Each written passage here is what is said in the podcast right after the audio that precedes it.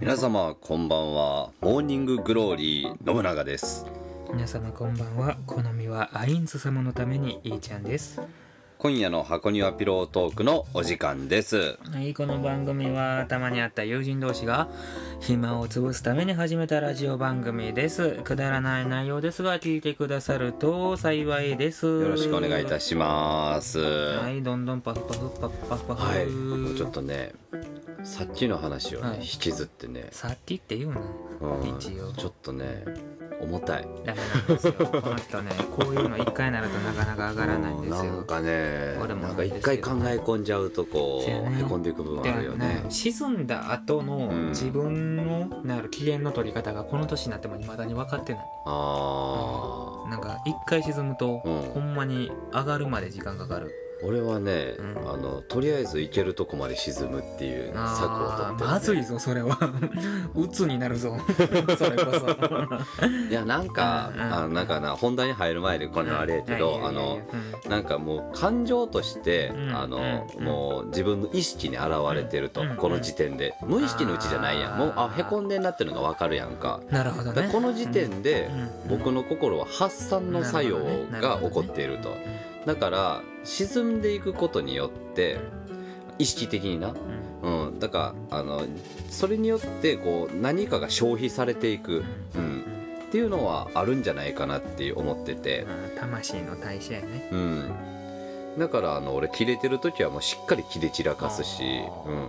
そうなんや。うんうん、あのやっぱこれもやっぱね感情ってエネルギーやから、うんうんうん。やっぱ10のエネルギーがうん。怒りとして、うん。あの思考性を持ったならば、うんうん。その10の怒り分の働きを、うんあのー何かしらの発散を消費をさせないと、うんその10のエネルギーは消えないから、うんうん。うん。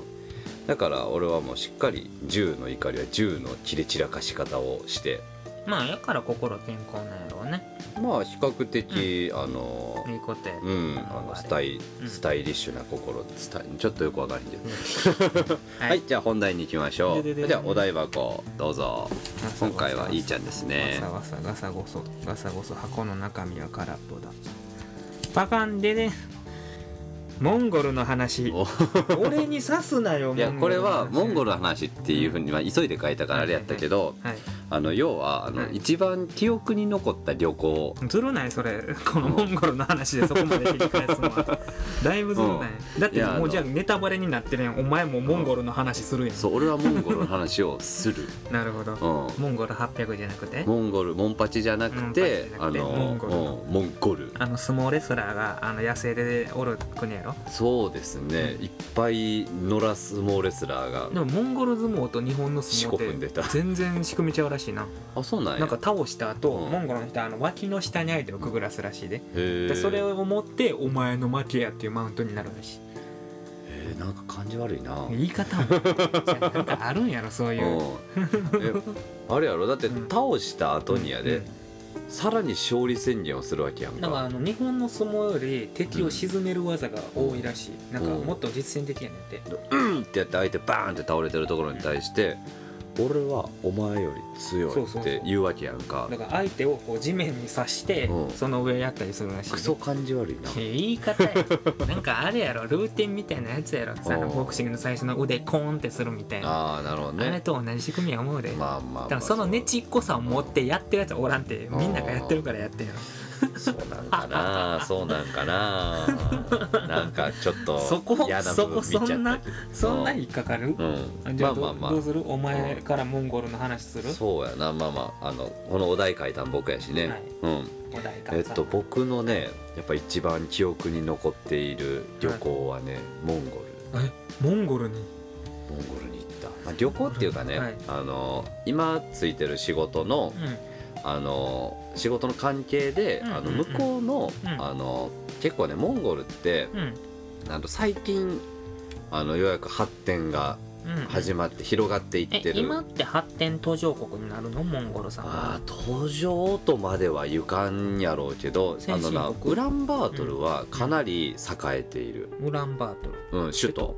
首都。ウランバートルは、えー、とかなり栄えてて高層ビルがしっかり建ってるわ、うんうんうんうん。ビールとああこういうこと言うたらあかんね。うん、しっかりある、うんうんであのそのなんやろ近代都市っていうのが徐々に徐々にそのウランバートルを中心にあのわーって広がっていってるらしいからあのまあ発展途上国とまではいかんのとちゃうかなとは思ってんねんけどまあでもなどういう定義があるのかっていうのは分からへんねんけど、うんうん。うん、まあそのモンゴルっていうのはまあでも都市部はそうやってしっかり栄えてるんやけど、それ以外の土地っていうのが草原ばっかりで。で草原で暮らしてらっしゃるあの方たちねいまだに遊牧生活を送ってらっしゃるのよね、この時代に、そうそうそうそう。あのーまあ羊羊なりヤギなりねを飼って馬とかと共に生活をしてらっしゃるんや。ゲルゲルやろそうそうそうそうそう。そうあのーゲルもね、うん。あの泊まりましたよ、ああいいですね。そう。であのその都市部のうん。外側、外周の方にやっぱうんスラム街みたいなのがあって、でそこの、あのに住んでる、あのまあ、貧しい子供たちに対して児童支援、あのゲルをプレゼントしたりとか。あとはあの砂漠のやっぱ砂漠の中にもあの、いくら砂漠の中といえどもやっぱ町っていうのはあってでそこにあのなんやろ勉強道具を届けたりとかなんかそういうあの一種、まあ、活動の一環であのうん。モンゴルに2度ほど行かしてもらったんやけど2度？行った。すごいね。うん。モンゴルえそういう街とかってどうやって電気通ってるの？えーっとね多分近くに発電所があるんじゃないかなああなるほど。そこちょっとく詳しくは知らないけど。すげえ大まかな道で草原がブラーってあって、なんか点々と遊牧民がおって、でパンとなんか真ん中に町とかがあってってうん。イメージやねんけど、うん。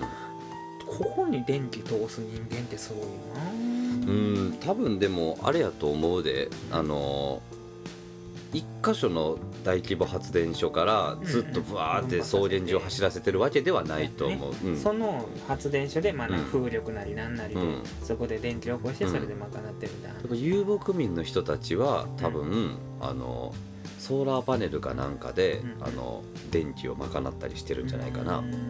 なんかあれやろ？靴作るん上手なんやろ？あそうなの？なんかそのナイフとかそのやっぱり足、まあ、歩いて移動するわけやんか、身を守る最初の全て靴になるから、うん。なんかそのナイフとかでうん。結構さらっと靴作って、うん。ちっちゃい子供とかにも靴作って。へそうなんや。だからその毛皮とかで作るんかな？分からへん。なんか なんで今そんなテンション上がったえちょっと面白い話やなと思う。うんだからその遊びに来た外国の人とかにうん。結構靴プレゼントしてくれたりするらしいよ。なんかへえあの僕らがもらったプレゼントはねヤギ肉あいいやん。食いて岩ー塩とヤギ臭み肉どうやった？あんな。あまあまあ。じゃあちょっと旅の工程をじゃはいあ、はいお願いから順番にちょっと話していこうかなと思うけど、まああのさっき言ったみたいにうん。自動支援の目的があって、あのウランバの、えー、とウランバートルにあるチンギスハン空港っていうところに降り立って、うん。うん。で、えーとまあ、そこにあのモンゴルにあの、えー、とホテルを借りて。うんうん。であのいいホテルを借りたい、うん。うん、であのそこに泊まるんやけどもあのモンゴルはですねあのやっぱりあの街は近代的とはいえども、なんかその日本ほどやっぱインフラ設備っていうのがあんまり整ってないっぽくて、あの出せども出せどもお湯が出ない、う。ん。で日本のまあ日本っていうかまああのその時の地球はううん。8月ですわ、うん、8月の、えー後半ぐらいやからまだ日本で言ったら30度以上はある。うんうん。その時期に行ってあのー行くんやけど、うん。夜のモンゴルね8月凍える、ああそうやんな。ガチで寒い。寒暖差えぐいんやな。な死ぬって思った、うん。でなモンゴル結構ロシアに近いのよ、あほな寒いな。うん、であの昼間はな結構太陽がさんさんと照っててあったかいというかもちろんちょっと汗ばむぐらいの感じなんやけど、まあ、日本に比べたら涼しいんやけどあの夜はほんまに寒いね。まあ酒とかよう飲むんじゃん。そう。だからモンゴルはあのロシアのウォッカ、うん、を飲んで体を温めはんねん。現地のやつ飲んだ？うんうん。馬乳酒美味しかった？馬乳酒なすっげえな。あの人によんねん。うんあのモンゴルにはあの馬乳酒っていうあのまああの何だろう地酒みたいなあのオリジナルモンゴルブランドのお酒があってあの馬の乳の酒って書くんやけども馬乳酒でそれはあのこんな革袋にうん。馬の乳馬乳を入れてうん。グワーって振ってで発酵させんね作り方。ん、うん、であのそうすることによってものすごい量の乳酸菌が、うん。あのそのなんやろ発酵を促すというか、んんんんあの存在するようになって、ね、あの酸っぱい酸っぱいなあのヨーグルトあるでしえょチーズになるんじゃんそれならない。酒になんの酒になんねん。発酵してアルコールができて、うん。あのお酒になんねん。へー。でそれをあの、まあ、一種その生まれてきた子供たちちっちゃい子たちに飲ませて、であのそのすごい量の乳酸菌が入ってるから、うん。それをあの獲得免疫として、強い体に体に取り込んで、うん。あの健康に育つようにっていう儀式があったりするらしいんやけども。うん。いやね人によんねんこれ。あのその過程によってうん。作る人によって味が変わるねそういうことんかそういうことか。俺が1回目高校生の時に行った時は、あのゲロまずいなって思った、こんなもん絶対飲んだらあかんと思ったんやけど、あのー2年前かな？3年前か。に行った時に飲んだ馬乳酒はまだ飲めた、えー、あじゃああっちの人らってもうガキの頃から酒飲むんかな？だかうんらその辺のでも多分馬乳酒ぐらいいやと思うで。ウォッカとかそんなん飲まへんと思う。俺らでいうとこの甘酒みたいな話か。やと思うやと思う。うん。ああそれに近いと思う感覚でいくと。ううんん。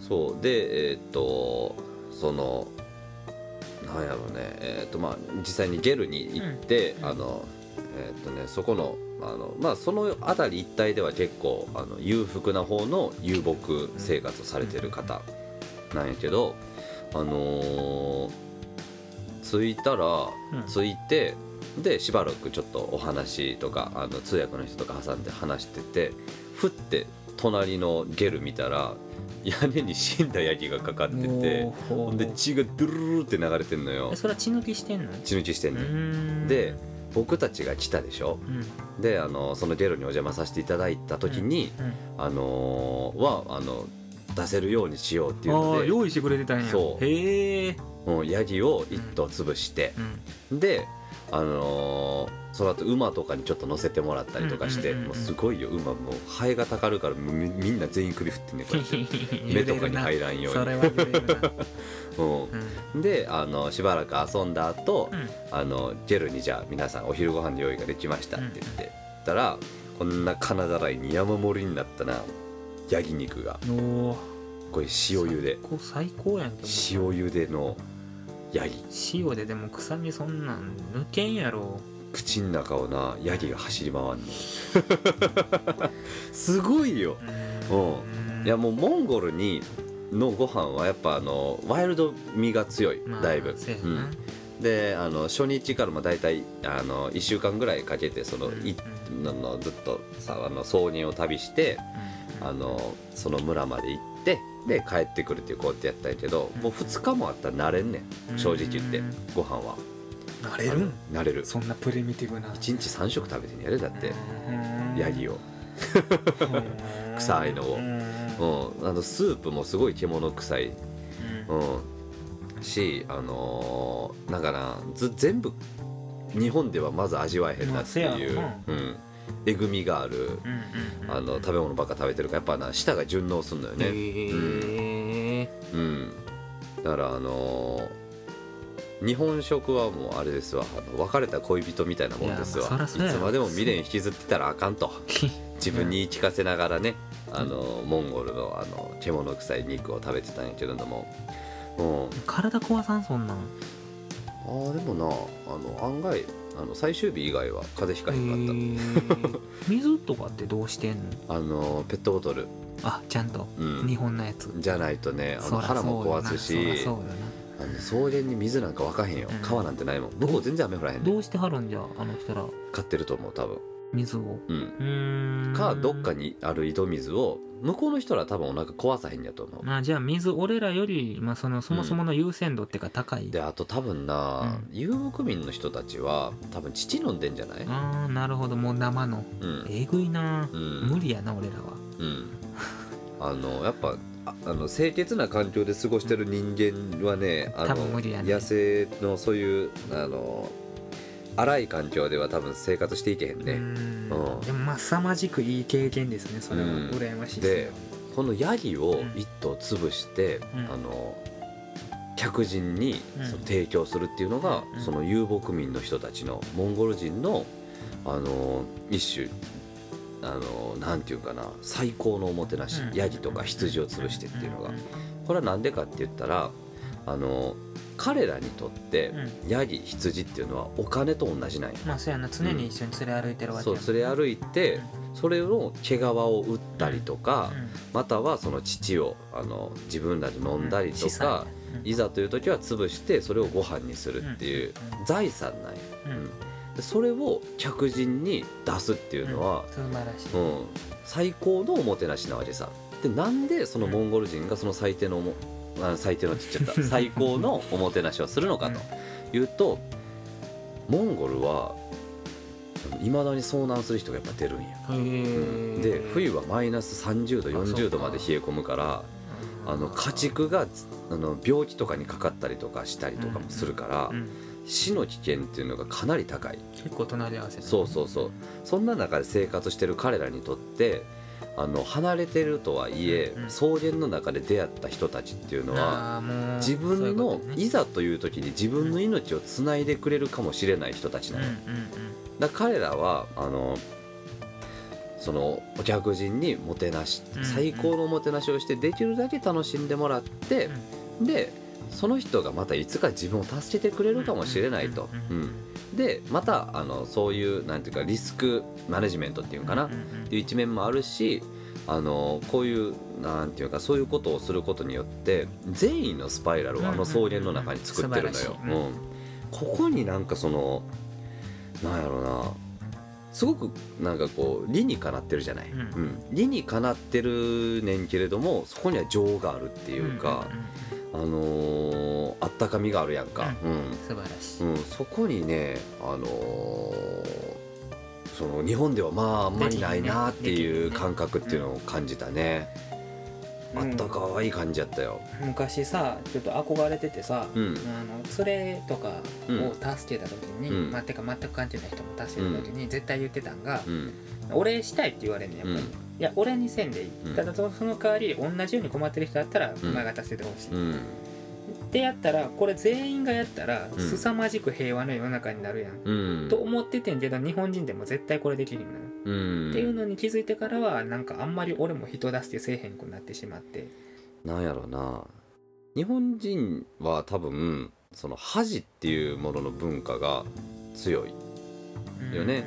うん。うんでみんなやりたいと思ってんやと思うねん俺は。うんうん、うん、なんかやっぱ根っからそういうものを否定してかかる人っていうのは少ないと思ってて、あのよっぽどその特殊な環境で育たない限りは根は善良な人間ってやっぱり、ううんでもうなんかそのそれをこうなんていうのな生かしていく術っていうかそのありがとう一つで世界が変わるっていうことを理解してないね、うん店員さんにごちそうさまって言うのすら恥ずかしがったりお前何言ってるっていうやつおるからね。そうそうそう。ごちそうさま一つで、うん。嬉しなるもんな。その世界が変わんのよ、ううんそれを知らない。でやり方下手なんや。うんうんうんうんゴミなんて拾うよりもよっぽど簡単や。ん。うんうんうんうん。うん。うんまあまあそういう善意のめっちゃ脱線しましたね。スパイラルがね、はい。あのモンゴルにはあった、はいそこに感動しましたっていう話ですね。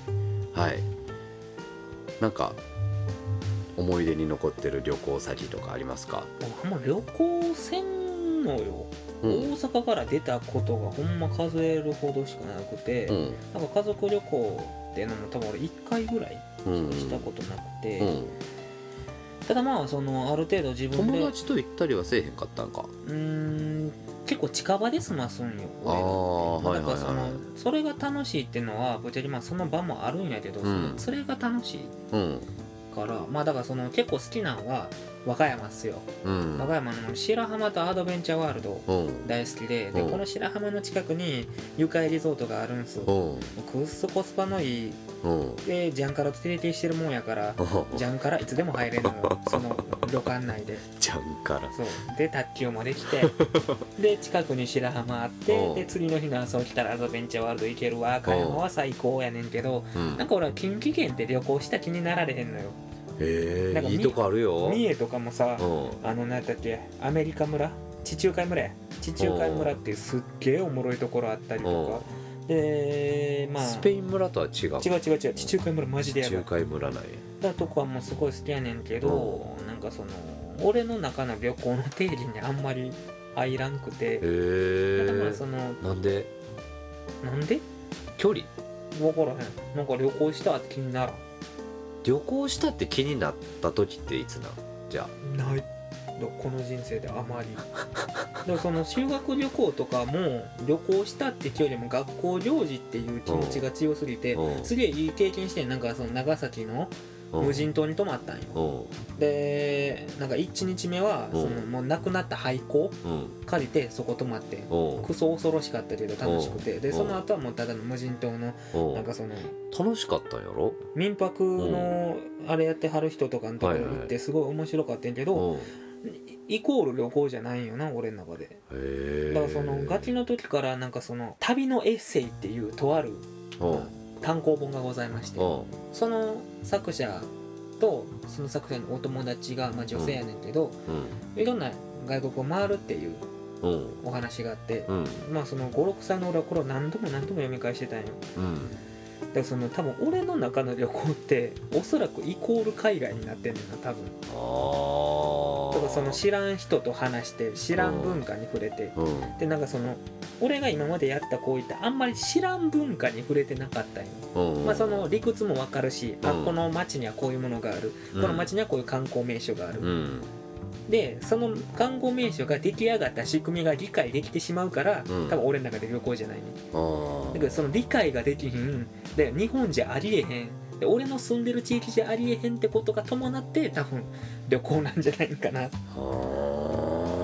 なるほどね。変更数はうんただまあその実家が鹿児島なんとまあそれも1回ぐらいしか行ったことないんやけど、うん。あの友達が広島に一時期住んでたから、うん。広島行った時に、うん。まあ空を見上げて星があまりにも綺麗やったから、うん。これは今の俺の地域では絶対にありえへんから、うん。その時ははっとはなる。もう美しいあまりにも美しいと。大阪の空とかカスやからね。ゴミやあと言う。な ただその友達が今沖縄行っているからちょっとコロナ落ち着いて会いに行こうかなとは思思ってるんですけれども、うん。多分沖縄は多分俺旅行に入ると思う食文化とか生まれが全然違うから。ほぼ中国やからね。そうそうそうそう。だからねね。大正行った時とかも、うん。あ大正ってあれやで大阪の。うん。だからその飯屋の仕組みが違うから,、うん。その中身とか作りとか家の立ち方とかが、うん。あなんか外国みたいって気持ちになるとちょっとその、なんやろ旅感出る大阪でも。それはでも あれやと思うで。なんかあのそういうとこ選んで旅行してないからやと思うでだから多分今まで。なほんまに観光名所だからそのデートスポットとかで検索して、で近畿圏のここ2人で見ると綺麗だよみたいなところとかよく行っててんけど、なんかその異文化に触れに行ってなかったとは思う、なんかだからそのそれがここ行くと楽しいよとか、うん。車ドライブで行けるよみたいなところに行ってるから、うん。綺麗やなかっこいいな面白いな、うん楽しいなで終わってたんやと思へえそうか。うだからそのモンゴルの話とか俺すごく興味があるし、うん。あ面白いなって思うし、いい経験したなって思うのと俺はもう死ぬまでに絶対ベネツィアに行きたい。ああなんで？なんで？もうあのなんやろちっちゃい時からなんかイタリアがすごい好きで。やっぱゴンドラ乗りたいの？ゴンドラも乗れたらそれは嬉しいけど、その水の上に家がてかあの町があるっていうことがすごい凄まじいことやから、うんでこれがその、まあ、調べたら調べただけ、うん。その下の方のあれとかも面白い話になってるのよ、だなそれをこの目に入れたいし、そこに住んでる人の話を聞きたい。おで何よりイタリアは世界一飯がうまい国なのでほんまかいな。そうやで。俺は日本やと思ってんねんけどな。それは俺らが日本人やから。えー、イタリアのご飯か。ねまあまあ美味しいけどねその辺のなおばちゃんがうん。作るパスタがうん。俺らのところ店レベルらしいね。うん。だからもうその辺のおばちゃん家入ってパスタ作ってって言ってパスタ食ってみたい不審者やけどね。いいね。いいね。俺日本人の尺だよね不審者うん。だからそのパンとか配ってなんかそのご飯食べさせてとかが通る国やから、うん。うん通るん。ほんまに？だからそのマフィアの国でもあるんやけど、うん。結構そのなんやろ俺らってその他人を排除するやん日本人って。だからピンポン、うん。お隣の何々です引っ越してきましたすら許されへんねん今のご時世って。へえだからその例えば最近娘が一人暮らしします、うん。で昔やったら引っ越ししたら周りの人に挨拶しに行きました、あそばなりなんなり。これも今やったらあかんねん。女が一人暮らししてるってわかるから。その情報を伝えてるから。はいはいはい。でそれで実際事件が起こるから。だから日本はもうここに対してすごい慎重やん。だから隣隣人すら敵やと思って。る、うん。でもやっぱりそのそうではない国の方がうん。今まだまだ多くて、うん。やっぱりその例えば、まあ、その結構あるんやけど日本でも地域猫を育てる国あの地域猫を育てる場所とかはあんねん、うん。そういう保護猫団体みたいな、っうん。ていうのをもうイタリアは国単位で普通にやってんのよ。ここの猫に対するお金をここに入れといてねみたいなんでそこに入れてう。ん餌代とかそこから賄ってたりする。それうちらでやったら絶対それ持って帰るやつがおんねん猫の国やそうそうそうおそうだからそういうまあなんやろまあ言い言い方悪いけど例えばリスク管理ができてない。うん。ただそのリスク管理をする必要がないと思えてるのは、うん。まあ、その過去の積み重ねだったり、うん。でまあ悪い話したらその犯罪に対する意識が低いっていうのもあるし、うん。実際その日本はここまで犯罪率が低下してるのってその辺のおかげやと思うんやけど、うんだから一応身を守る術を持ち、うん。身を守れる理屈も持ってて、うん。そういうところに行ってそういう風な遊びをするのは俺全然ありやと思ってるので、まあ、なんかそういうことができたらいつかいいなと思いながらイタリア行きたいという気持ちは、まあ、センスが好きあの国ああそうなんや。どういう？ピナレロとか自転車ね。そう信長さんが一時期自転車にはまってた時に、まあ、メーカーバッて見せられてやっぱ最初に目を引いたのがイタリアのメーカーなんやってピナレロってイタリアやったっけ？うん。あそうやったか。うん。俺も俺はもう忘れた。俺よは覚えてるそれ。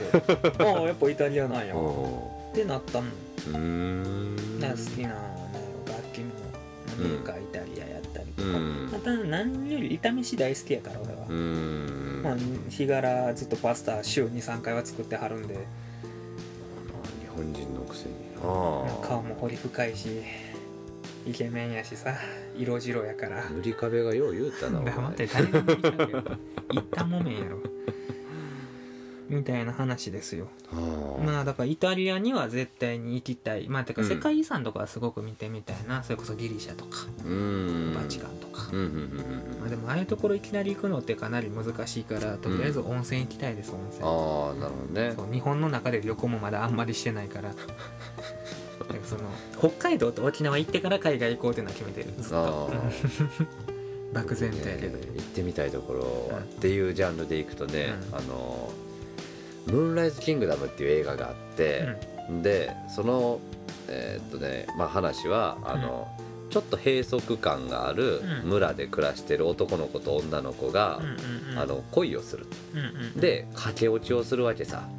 うんうん。で、まあ、子供の足ながらにその山を越えてうん。川を越えて、あのとあるあの入り江があってさ、うんうんうん。でそこはこんなぐわーってこうなんていうの馬のな蹄鉄みたいなさこんな U 字型のさ、あのあの入り江でさ、うん。ほんでそこにテント張って、ほんであのなんかあの手も手持ちのねあのハンドレコード版レコードプレイヤーみたいなをさそこで流して、あの2人がさあの男の子と女の子が下着姿でさうんダンスを踊るわけさ、でぶっきっちょなダンスを踊るわけさそれが、でその様子がすっげえ可愛くてさ、で2人はその入り江をムーンライズ・キングダムって呼ばはんのよ、うんでまあそこから物語またさらに展開していくんやけどもそこがねめっちゃ綺麗でさどこの泉？あれは泉？ん？入り江？入江入江、うんうん。えーっとね確かニュージーランドじゃなくてグリーンランドじゃなかったかな。うん、なんかねそういうのがあるみたいでそこはちょっと行ってみたいなっていう。ムーンライズキングダムおすすめですようん。結構見ます。うん。面白い映画でした。ウィンニコ行ってみたいけどね。ああ出た。もう俺らのせいで行かれへんらしいんやけど。なんかしましたっけオ僕ら。タオタクがもう暴れ散らかしたからうん。なんかあんまりもう入れてくれへんらし。いあそうなんや。はい。じゃあまあ、はい。とりあえずこんなもんですかね。はいでは一旦切ります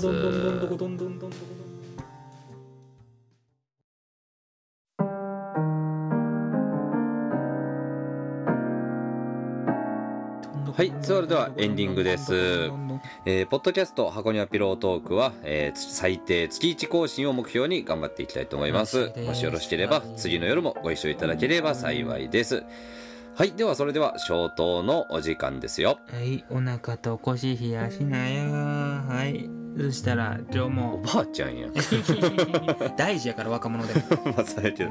はいではおやすみなさい。おやすみなさい。ありがとうございました